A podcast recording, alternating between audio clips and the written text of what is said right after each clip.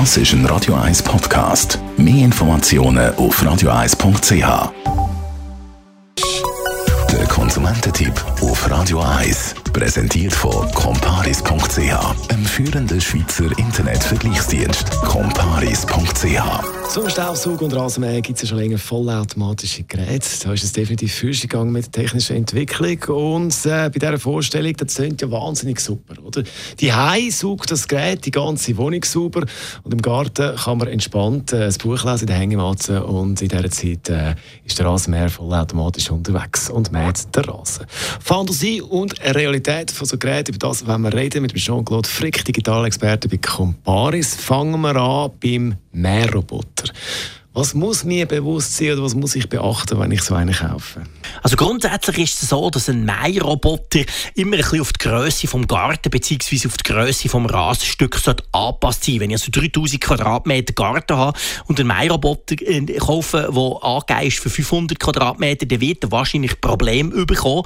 Also das ist das Erste, was man sollte beachten sollte. Und dann ist es so, dass bei allen Mährobotern gilt, dass die Zonen, die man mähen soll, dass man die genau mit einem Kabel quasi muss begrenzen Grenzen. Das Kabel wird mitgeliefert und das muss man auch so mit Heringen ganz genau einschlagen und das muss man wirklich sauber machen. Wenn man es nicht sauber macht, dann fährt er drüber, dann zerreißt das Kabel, dann weiss er nicht mehr genau, wo der Garten aufhört und ähm, selber struggelt man auch noch drüber.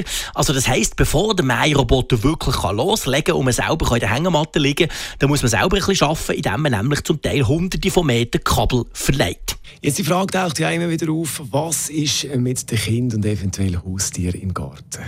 Der Mähroboter hat natürlich logischerweise scharfe Messer und auch wenn alle Hersteller sagen, es sei kein Problem, es halt ja, wenn ein Igel, ein Büssi oder sogar das kleine Kind vorne durchlaufe, würde ich auf das nicht allzu viel geben. Mit anderen Worten, je nachdem, wenn man kleine Kinder hat, würde ich wirklich schauen, dass die nicht im Garten spielen, wenn der Mähroboter am Umfahren ist, weil, wie gesagt, Verletzungsgefahr besteht da definitiv. Wie sieht es aus bei den vollautomatischen Staubsaugern, bei den Staubsaugerrobotern? Was könnte aktuell alles schon und wo gibt es Probleme? Ja, die Staubsaugerroboter sind in den letzten Jahren definitiv besser geworden. Da gibt es inzwischen Kameras und Sensoren, die machen sogar eine Karte von den Räumen, die sie durchfahren können. Tönt alles wunderbar. Selbstverständlich gibt es eine App dazu, wo man zum Beispiel, wenn man unterwegs ist, kann sagen, der soll daheim gefälligst mal anfangen saugen.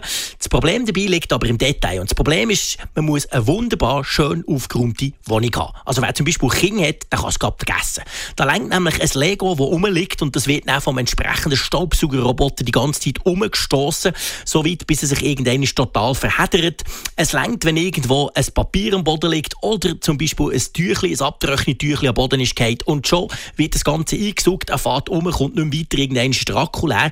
Also die Wohnung sollte im Idealfall wirklich gut aufgeräumt sein. Auf der anderen Seite ist es so, wer viel Stege hat, der hat auch ein Problem. Je nach Preisklasse erkennen das nämlich die Staubsaugerroboter nicht und gehen auch tatsächlich ab. Also da muss man schauen, dass man zumindest mal dort zutut.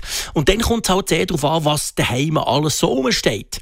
Wenn man viel hat, was rumsteht, dann haben sie zum Teil Mühe, weil sie sich einfach nicht so richtig zurechtfinden. Wenn man eher so ein eine schönere Wohnung, Wohnung hat, also sehr wenig, sehr stylisch, dann funktioniert das definitiv gut. Und ein letzter Tipp in Sachen Staubsaugerroboter, schaut ihm nicht zu, wenn er sucht. Ganz einfach darum, weil das planlose Umfahren, das kann ihn richtig nervös machen, dass man denkt, ja, aber hey, dort hinten in der Ecke, dort hat es doch noch ein Schmutz und dort kommt er nie vorbei.